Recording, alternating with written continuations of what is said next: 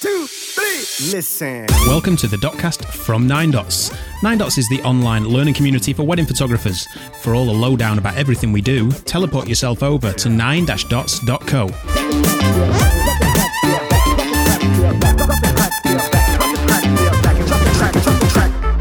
Good day, wedding photographer. Welcome back. My name is still Adam Johnson. I'm one of the co founders of this little thing called Nine Dots, along with the effervescent duo of Andy Gaines and Rahul Kona.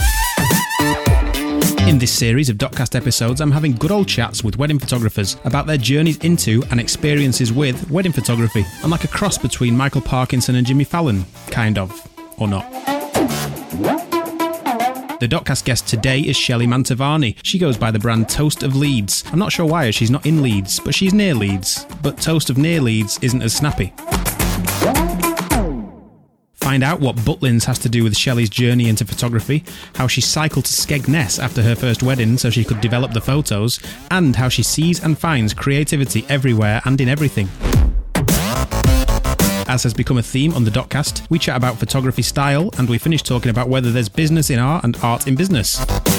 It's a good one, this, and I hope you enjoy it.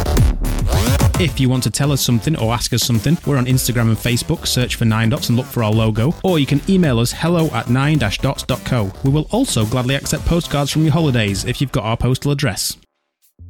Happy listening. Knowing me, Adam Johnson, knowing you, Shelley Mantovani, aha. Aha! Right, here we are. And We're obviously friends. Well, I think we are, yeah. Sometimes. But we've, we've been friends for a while, but you've been a photographer for way longer than that. It, it seems like you're uh, saying I'm really old there. I'm not saying you're really old. No. Good. Yeah, you're, you're actually one of the youngest people I know, and I mean that truly. Yeah. I mean it as a compliment and and an insult. Right, excellent. Yeah. Good to know. Mental age of a teenager. Yeah, For- yeah. Forever. Well- it's the best way to be. I did drive by one of those, uh, you know, those luxury uh, apartment blocks that they're, that everywhere seems to be, you know, popping up.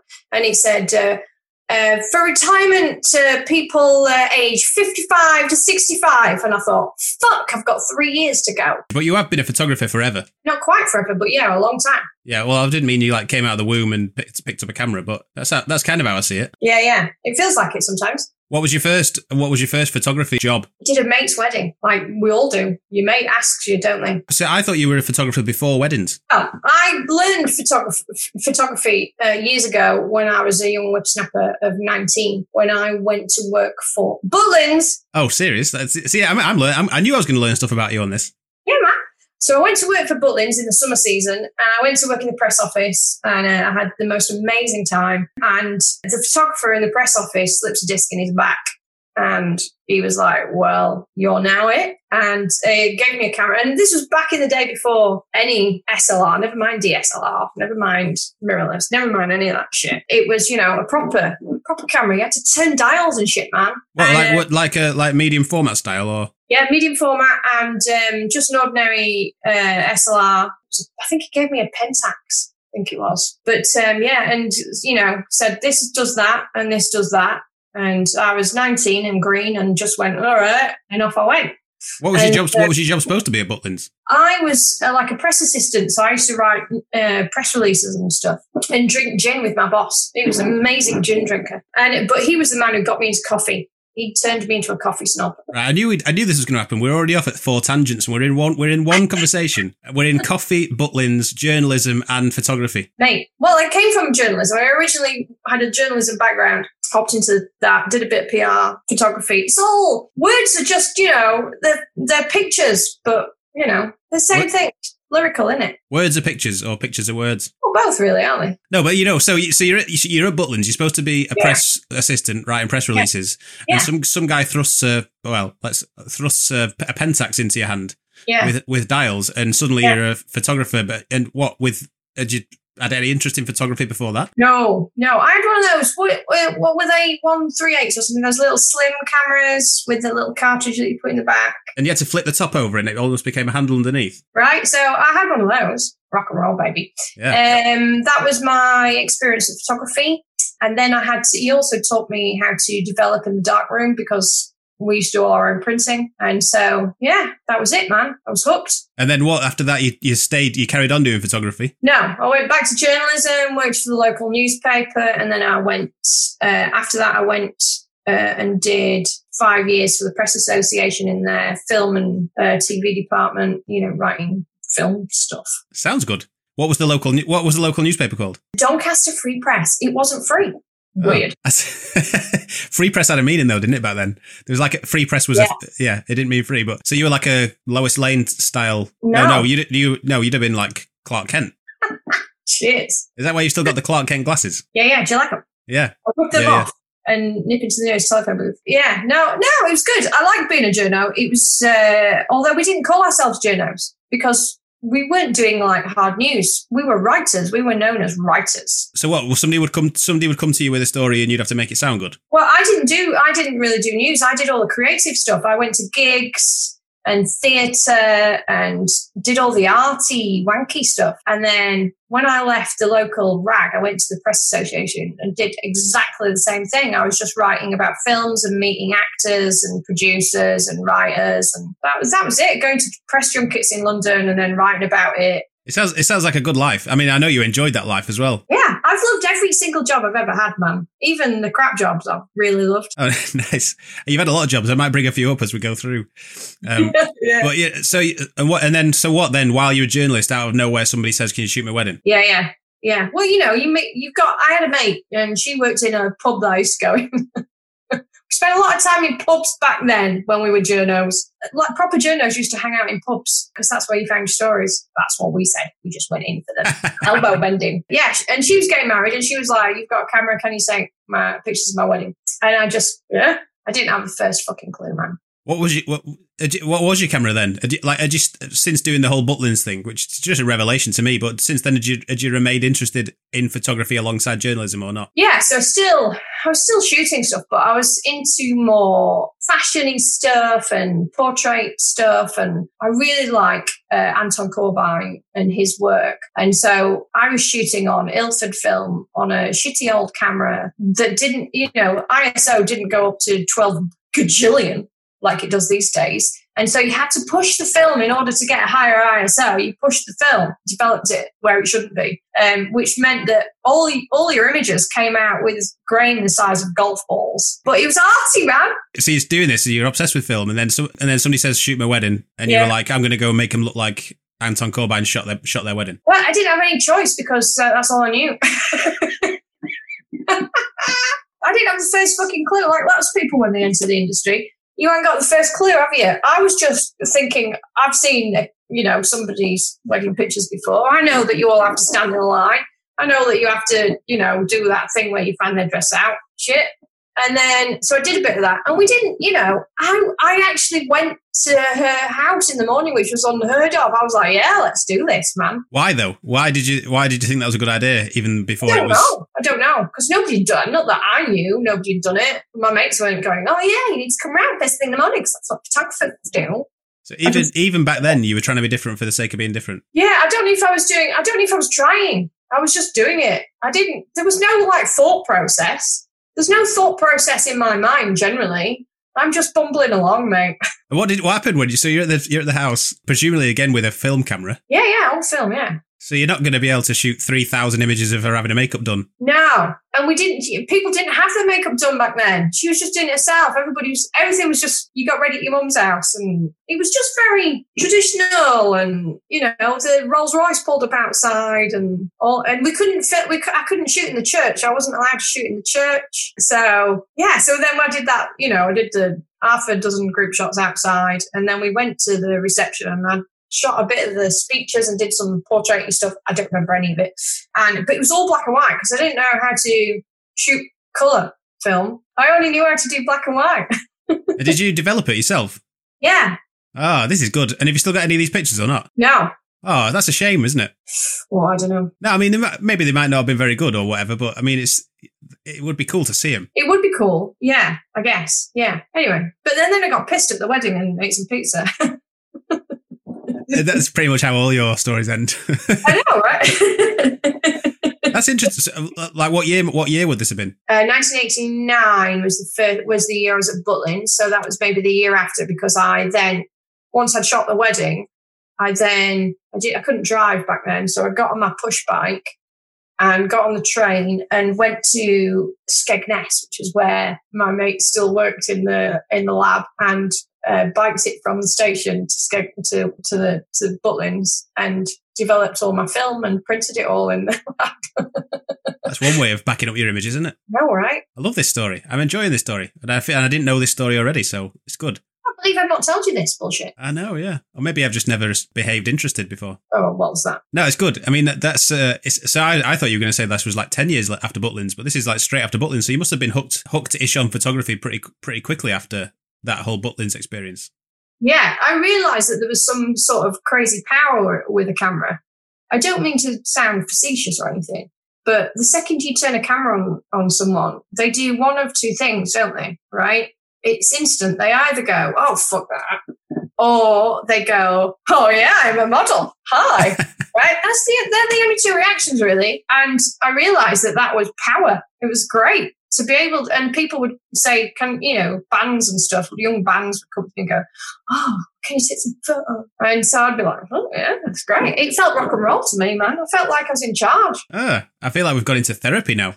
Yeah, sorry about that. Yeah, no, this is that's good. I mean, I I, I agree with you because I I've always said people what when you when you've got a camera, people will do whatever you say. Yeah, pretty much. Even if they don't really want to, there's something about the fact you're holding a camera that they don't feel like they can say no, so they'll do it. Yeah. Even if they'll do it reluctantly, they'll still do it. I'm not saying that's a, They will do it. I'm not saying that's a particularly good thing, but there's definitely is that element of it. Cool, right? So that so we're talking about around 1990ish, 91. Yeah, yeah. And then what? You just carried on doing journalism with a bit of photography on the side for a while after that, and then became a, Yeah. and then what became a landscape gardener. Uh, no, so I went to I went to university because I didn't go when I was eighteen because I was too busy having a really good time with life. I was having a lovely time. I'd got a great job, all those things, you know, traveling to London, wherever. I was living the dream basically. And then I thought to myself, uh, I want to do something a bit different. Got into great outdoors. And then my mate said to me, uh, I was working for a PR company, a massive PR company at that point, and we had huge clients, uh, National Lottery, Range Rover, like Marks and Spencer's. But it was lovely. We drank champagne on Wednesdays. It was lovely, man. and you, what you what were you doing then? Still like press releases and all that kind of. Yeah, yeah. I'm still doing all kinds of writing and stuff. And then a girl I worked with said, Oh, there's this garden design course at Leeds Uni. Do you want to come? It's like for a week. I was like, Ooh, all right. And then off I went and I discovered I really loved it. I really like drawing and stuff because I've not drawn since I was a kid, you know? Because when you go to school, they sort of beat the creative crap out of you, don't they? They're just like, that's not important. Do maths. And I was shit at maths. Uh, I'm still shit at maths, um, which is why we have calculators. right? But uh, so I went on this thing, loved it. My tutors were great. They were really inspiring. And it was all still that creative um, thought process and trying to understand why you were designing something in that way and use of materials and uh, vistas and viewpoints and uh, junctions and stuff minutiae that i found absolutely fascinating about where a piece of paving joins with another piece of paving which sounds fucking dull. But all of that is a creative process just like photography is just like writing is it's all a creative process and you you take the bits that you need. Um, so i decided to jack in my job and go and work, go and do my degree in landscape architecture and garden art and design. Left turn. yeah but i did my dissertation on photography. Depth of field blurring the boundaries of photography and garden art and design. See so e- so even then i was shoot you know i was thinking about photography and shooting stuff. Loads of different pictures of gardens and Yeah. shit. And then I, I uh, for my dissertation, I um, I got in touch with loads of different uh, landscape photographers and interviewed them all, and they gave me permission to reproduce loads of their images and stuff. So it's good.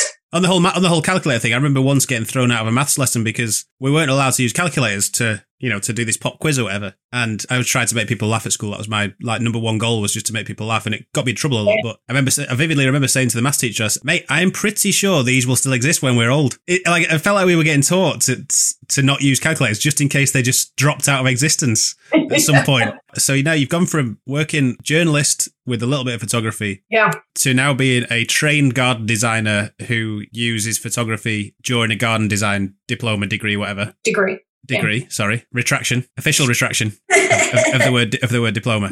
And then what? You just go off and do garden design for a bit. Yeah, so I went and worked for one of my tutors who has her own company. So I went and worked for her for a bit. Um, but at that point, I was doing more. I was more people were asking me to do certain things with photography wise. Uh, you know, so other other gardeners would ask me to do shots, and uh, and then people more people started asking me about when another person asked me for a wedding, and I was like, ah, I did it once, man. It was shit. Didn't like it. It was shit. I had to get on a bike and cycle to Skegness and develop it. Exactly. Uh, by this time, I'd, I'd digital was just on the verge of coming out big style, right? You know, it was just sort of trickling in. What we're talking early 2000s. I can't remember when that was. God, it's such a long time ago. Um, I don't know, man. It was, but it was early days for digital. Yeah. And um, I've got a little, you know, a little Sony digital camera, a little tiny thing, uh, which I used to take various places. But then this person asked me to shoot this wedding, and I was like, ah, oh, fuck, I better buy a camera. so that helps. Um, yeah, so I bought, I bought a camera, shot the wedding. They had a professional photographer as well. Thanks, but but they asked you what to to do some creative stuff alongside yeah, the, the, real guy. Yeah, yeah, but I just basically got pissed. But you clearly, by this point in your life, had a reputation of being a creative, a generally a creative person. Yeah, I think so. Yeah. Yeah. I was still being massively creative, drawing and painting. And so you were everyone's creative friend? I don't know. I think so. Right. Yeah. But yeah, so, and then the more and more people started asking me about wedding photography bullshit. And then I decided to just uh, well, I jacked it in basically. I just thought, well, fuck this garden game off because there's no money in gardening. Uh, and um, I'll go full time wedding photographer. Like, I totally believed in myself. What an idiot. And went out and bought a Nikon D3 that was built like a small tank. Yeah, I remember. You could have been Monty Don. You could have been Monty Don. You quit just before Gardeners became famous on TV. Now, Gardeners were already famous at that point. Uh, Titchmarsh was doing it, and uh, what's that bird with the long hair? Charlie Dimmock. Yeah, she was well into that. I had no no desire to be famous. Like oh, yeah, I'm yeah. not one of those people. I don't really want to be famous. I just want to crack on. I just want to do the job and produce really nice work and whatever that is. That's presumably like whether whether we want to be free. you are a free spirit though. That's the thing about you. So obviously, it's like early two thousands or whatever. You start shooting on your Nikon D three. Mm. Weddings and obviously night and day comparing the industry then to the industry now in terms of not only what you could get away with, but what you thought you had to do, I suppose. So, did you go into wedding photography and shoot it as wedding photography, like doing what all the other Tom, Dick, and Harrys were doing? No, I just went in and did it. Uh, so, one of my mates, uh, uh, his girlfriend, uh, she was trying to help her sister who was getting married. Her twin sister was getting married, and she said to him, "Do you know any photographers?" And he went, "Well, my mate Shelley." photographer, but I don't know. Uh, at which point, I'm not, you know, I wasn't like a professional wedding photographer. I'd done a couple of weddings, maybe, I don't know. And so I chipped up at this wedding. I uh, I charged them 500 of your English pounds. It seems to be if you I don't, uh, if you were to listen to other episodes of this, five hundred yeah. pounds or dollars seems to be the the exact price that most people start off at. Really? Yeah. How weird. Yeah. Five hundred quid. Uh, yeah, so I charged them 500 quid and uh, they were having uh, um, a shindig. They were getting married in a church and then they had like a marquee on a parent's farm. And um, I just shot it however the fuck I wanted to do. Why was that? Was that because you'd, you'd seen wedding photography and wanted to not do that, or just because you didn't pay any attention to wedding photography, so you were just doing whatever whatever came naturally? Yeah, yeah. And I was bullshitting along the way. I thought I was absolutely amazing. I had one lens. I can't even remember what it was. It might have been a 35. I don't know. I just had one lens, one camera, and I don't think it even had a dual slot in the D3, did it? Definitely didn't. No. And also, you would have been talking like relatively low megapixels and tiny little memory yeah. cards. So you must have had a pocket full of memory cards or still been shooting like film and being quite selective. I think I was still shooting like film and I didn't have a flash. I was just making it up as I went along, man. It's fine, isn't it? It's fine. Just make it up as you go along. Yeah. That's the, that's the best way to do it. I think so. And then at that point, I was, I sort of realized that like online stuff was going to be the place. I didn't need a fucking shop, you know, like the old guys. And so I built my own website. I taught myself HTML. Nice.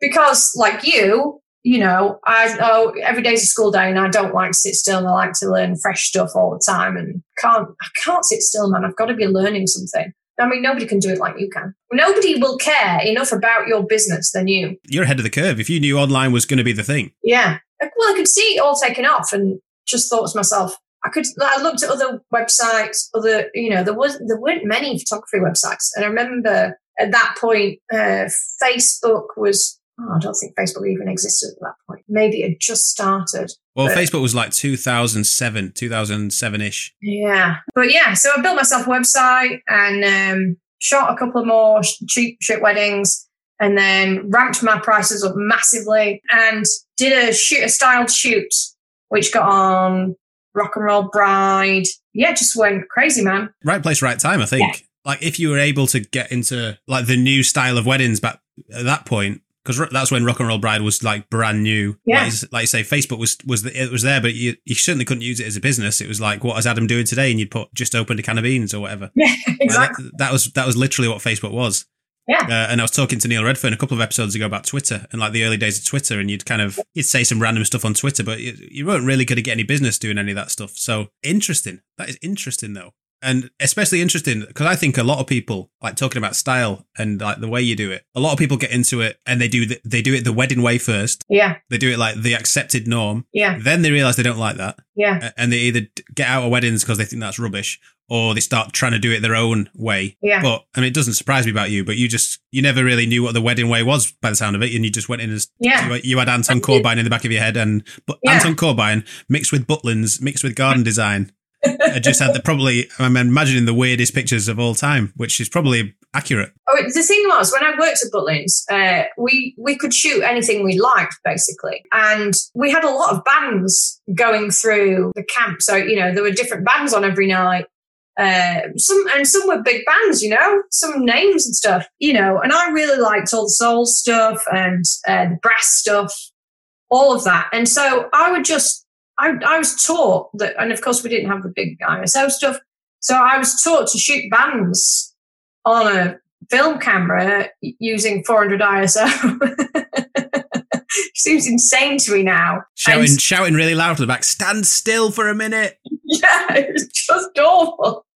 We'll just double that. We'll just double that. Yeah, it'll be 800 ISO in reality. But it, it gave, uh, when, you know, like I've got this, um, one of my friends took out a shot I took back then, uh, which he had on his office wall for years of Jimmy James and the Vagabonds. And Jimmy James is wearing a white suit. That's class, right? It's class. Um, and he's on he's on stage and he's belting it out. You know, he's doing his soul thing, motherfuckers. Uh, and uh, I took this picture and he'd had it on his wall for ages. And he brought it round. He said, "I've got something for you," and handed me this picture back. And it's it's almost like it's not a photograph because of the way that you know you I've shot it on film. I've developed it on matte film on matte paper, and you know the grain is massive, and it loses that photography element almost and becomes almost a painting, which sounds like I'm totally up my own arse. But it, when you look at it, you wouldn't actually think, oh, that's a photograph. And I liked that. And I liked the way that uh, Anton Corbijn uh, made all of his uh, Depeche Mode stuff.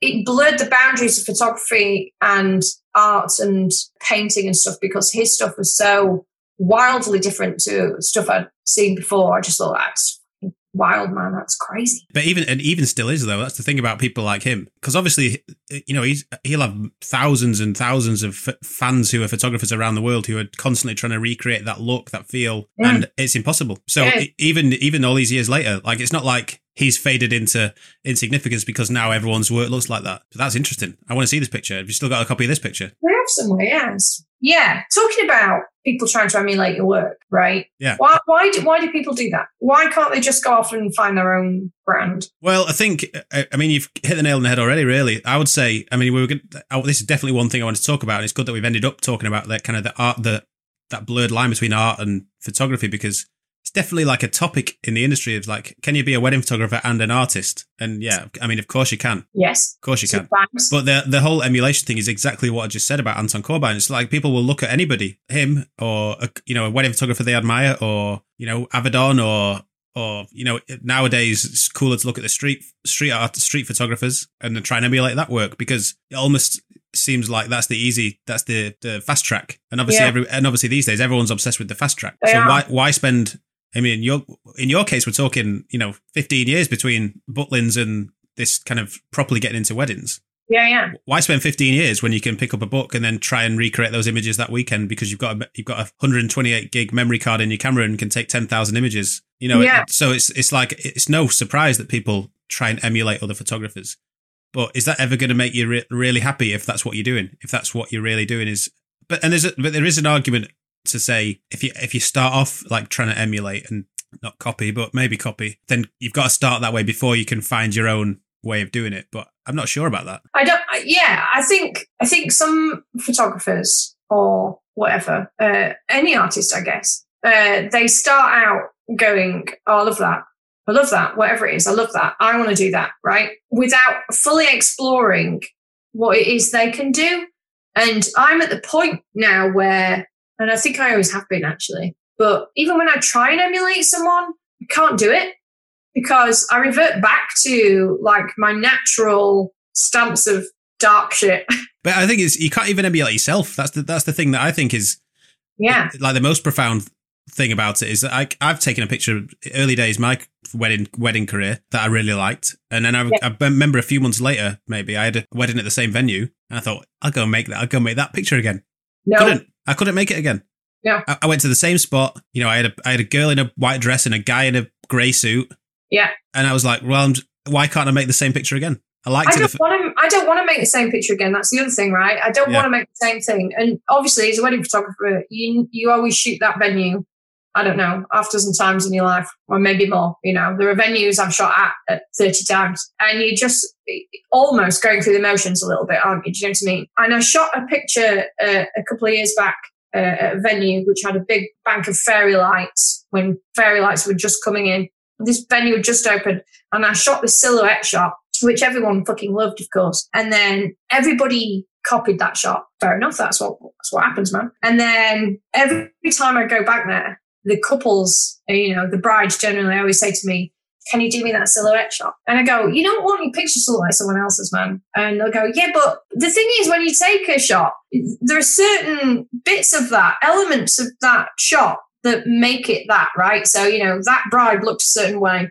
You know uh, she had a certain type of hair he, you know, reacted in a certain way. I can't make those elements happen naturally to recreate that exact shot because then it looks forced. And then, Well, yeah, plus, plus you got to you got to add into the mix your own mood and your own yeah, everything, everything else because it's like I was somebody else I was talking to and they said like photography is only ever a reflection of you and how you're feeling at that time. So if you're not feeling exactly the same as well, even if even if you probably had the same bride and the same groom and the same dress and the same Yeah. hair and all the rest of it in that spot, Yeah. still probably still probably wouldn't well definitely wouldn't have been able to make the same image. No, for sure. And I know, I know immediately when something's not working. I don't know about you, but like, I, you know, I spot some nice light, get a bride or whatever set up, and then I think that's shit. It's to- I know for in a second, a nanosecond, and I go through the motions of clicking the button a couple of times, and then just go, yeah, we're done. Let's go. Just because I don't want them to think, well, she doesn't know what the fuck she's doing. Yeah. But at that time, I know it's not right. I just know it's not right. Even if I've taken that shot a million times before, I know it's not right. Yeah. Walk away, man. Go and find something else. Hundred percent, and but also on the whole emulation thing, I think the other reason a lot of people emulate work is because they see that they might see something that's got a lot of attention for that photographer, and they think, "I want that attention. I want all, I want that many likes, and I want I want people to th- say that and think that about my work." Okay. Exactly. Yeah, but I mean that was what I was going to say to you. So you, I mean, I know the answer to this, but do you care what other people think of your of your work, No, I don't give a shit. apart from the people who've paid you for it? I want, obviously, I want my clients. My clients are happy, and I've been, I am creatively happy. Then I'm over the moon, over the moon. But at the end of the day, uh, what difference does it make if I've got five thousand likes on an image uh, as opposed to five? As we used to say in the uh, newspaper industry, uh, it's tomorrow's chip paper, right? Yeah. It's tomorrow's chip paper. apart, it is, it is for everybody apart from that, apart from the actual clients. Yeah. definitely. Yeah, yeah, Yeah. And also, you're never really going to be satisfied for long if that's your if that's your like quest for happiness in the industry is to is for other photographers, especially because that's what that's what we're talking about, really.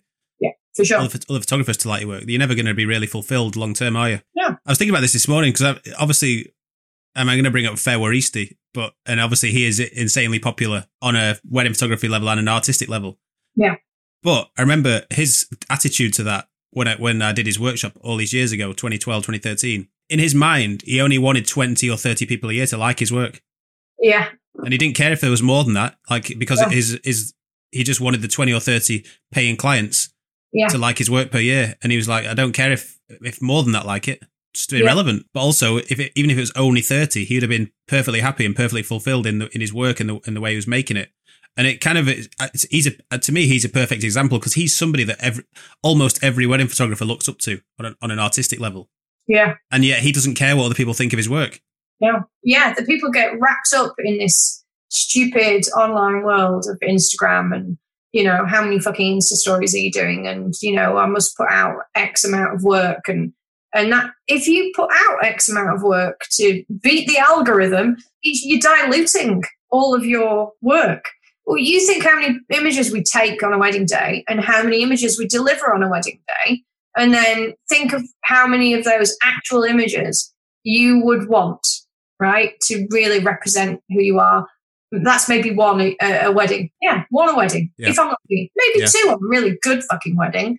But like, what? Why are we? Why are we pumping out all this shit all the time in the vain hope that someone will go, "Wow, that documentary shot's fucking banging, man," when it's not. I mean, the documentary, I, I would, when I think of your work, I don't really, I mean, I know you obviously, and other people have said this on the podcast, like if you're a wedding photographer, you're a documentary wedding photographer. Like, let's not make, let's not like beat around the bush because 99%, 95% of the day, that's what you're doing. Yeah. But, I but when I think, when I personally think of your work, I don't think of the documentary side of it as No, much. I, I don't think think, I'm a documentary photographer. I think I've said this to you before. I No, don't but you are, you are, whether you want to be or not at a wedding. No, but I don't consider myself a pure documentary photographer because I do engineer stuff. You know, I engineer the fact that uh, there's some nice light over there and I want to make a beautiful picture.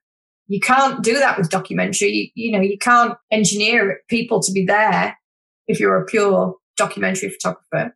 No, no. But there's a, difference between a pure documentary photographer and what is these days falls under the term documentary wedding photographer. Yeah, But my point is, like, I have a view of your work, especially be, based on what you put out into the world. It's the same for everyone, isn't it? Really, but I think what you generally, I mean, you put documentary out, and every now and again, when you feel like it's a, a Shelley documentary shot.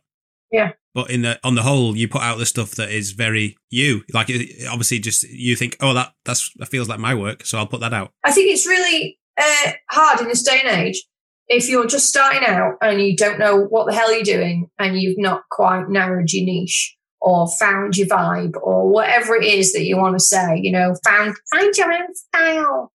Uh, when you know, I would say 80% of photographers, wedding photographers, don't have a style. Do you need to have a style?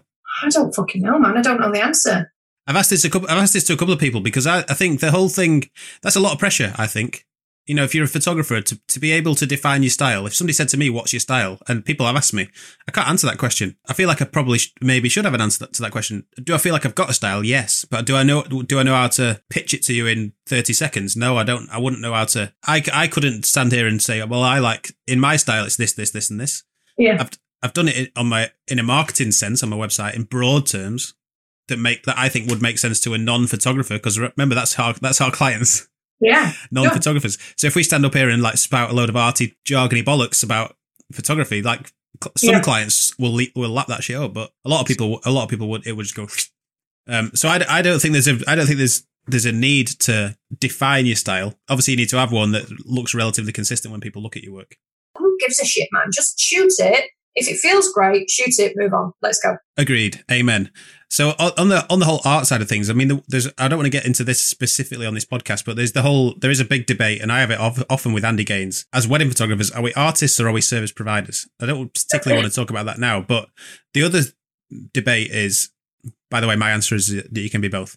But Yeah, the, the other the other debate is can you be an artist and a business person? Like can you care about the art and care about the business? Because I would say before I knew you really well, you were just a creative, You're just a creative free spirit soul artist. But obviously now I know you really well. Yeah. I would say you care almost as much about the the businessy side of running a wedding photography business as you do about going out and making your art. Because obviously if you didn't have a business, you wouldn't be able to go out and make the art anyway. I mean, at the end of the day, we all just, you know, if I had a choice, I'd just be clicking. Yeah. But we don't have that choice. So I have to find, you know, was it clicking amount is, I don't know, 5%, is it? And then the rest of the time is spent doing bullshit stuff. You say that, but you you I think you enjoy it. I do enjoy it. Yeah. Because there's Yeah. creative, there, there's creativity to it these days. More, more. I think there's more creativity to the business side of wedding photography, photography, even small businesses in general than there ever has been. Because you have to apply. You can't. There's, there's no one size fits all, No one size fits all. and you have to work stuff out, and you have to work out that piece of software, and that's quite. Yeah. That can be that can appeal to your brain if you've got that kind of brain that likes Yeah. to work things out. So you still, you say it's bullshit, but I know you don't mean it because I know you enjoy it. Yeah, I, I quite get a kick out of mastering something. Do you know what I mean?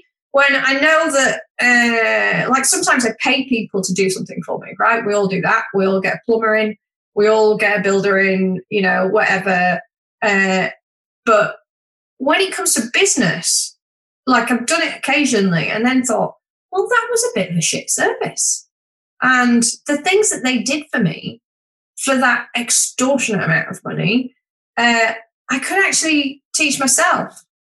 So I taught myself to build a bot, Not like a real Johnny Five type style, like a chatbot, a chatbot. chatbot, built Yeah. myself it. Yeah. Thought, yeah, I can do that. I've got a few hours left. You just got to crack on, man. If you want something doing and you, you know, when you haven't got the money to do it or you don't feel like you understand it enough, that's my thing. I I'm quite tight and I'm Yorkshire, from Yorkshire, obviously. So I like spending money on anything. So I think, oh, I could just do that. And then obviously when you start looking into it, you think, oh, fuck, I've taken off, you know, a bit more than I can chew. Uh, so uh, better crack on. Um, and so, and then I get a kick out of the fact that I will fucking master this thing, whatever that is. Funnels, Facebook adverts, whatever you want to do. I, I don't, I want to do it until I've done it. I know, I remember, but it is like the you know, there's that there's that there's that meme that goes around about the creative process where it's like stage one, this is hard. Stage two, this is shit. Stage three, I am shit. Stage four, this could be okay. Stage five, I'm a genius. Yeah. Like, and I remember with the bot thing, getting messages from you exactly on that path. I, yeah. I remember the one that came through going, I'm ne- I'm never going to be able to do this. I've been working on this for about four days straight without any sleep. It's just never going to work. And then Yeah. about seven minutes later, I got a message going, I'm a genius. It works perfectly yeah. but it, there's definitely if you enjoy the creative process and you know i think that's why we do it that we do it for the process whether it's photography or whatever it is if you've got that kind of brain who enjoys the process like you'll enjoy making a bot or building Yeah. a funnel and we're talking about like i don't want to say cutting edge because that makes it sound really shit but like this is like modern small business marketing techniques Yeah. while everybody else is still talking about SEO, which which arguably, you know, it's an old marketing technique now, SEO, Yeah. and it's and it's insanely competitive. It Where, is. whereas you you are quite you got your ear to the ground. I just, I don't like to sit on my ass, And um, I like, I like to earn money. Yeah, and you Uh, and you and you don't want your business to fail, which is Uh, yeah, Yeah. like I don't want to work for the man. I want to be a photographer for the rest of my days. I mean, yeah, maybe eventually when I'm 70, I won't be relevant in the wedding marketplace. But hopefully by then I'll be still clicking away doing other stuff, whatever that is. I find every aspect of not just photography, but business fascinating. And I want to understand it from every perspective, from my perspective, from the client's perspective, everything. If you're if you're building an app, for instance, you can't just build an app with you in mind. You've got to do it with your end user, right? You've got to understand what they are experiencing. You wouldn't just do it and go, ah, it's, it's great, whatever, works for me, because you want to make money. So you've got to understand it from that very, you know, slight nuanced aspect of one user who doesn't quite like doing it the way that you might do it. And all the other 99% of the users are going to use it. You've got to look at it from every single angle. And photography is like that, isn't it? You, mm, yeah, you're not, you're not going to get everybody to fucking love you, but most people might like you. And if that service is thought about and analyzed and you know you've taken into consideration how everybody uses that thing whatever that thing is you're creating for me it's photography or film and they're happy then that's good right? But i don't i don't want it to be half-assed. People go into it half-assed. Some people come into photography just to make money. That's not me. I like money but i'm not about the money. Don't show me the money. I'm not i'm not there for the money. I'm there for the clicks All right, hit it. I'm not there for the money, I'm there for the clicks. If that's not a brilliant soundbite, I don't know what is. You can check out Shelley's work at toastofleeds.co.uk and on Instagram, she's Toast of Leeds. You can listen to previous episodes of the Dotcast anywhere you normally listen to podcasts. And for more about 9 Dots membership and the 9 Dots gathering, zip over to 9-dots.co. Elvis has left the building.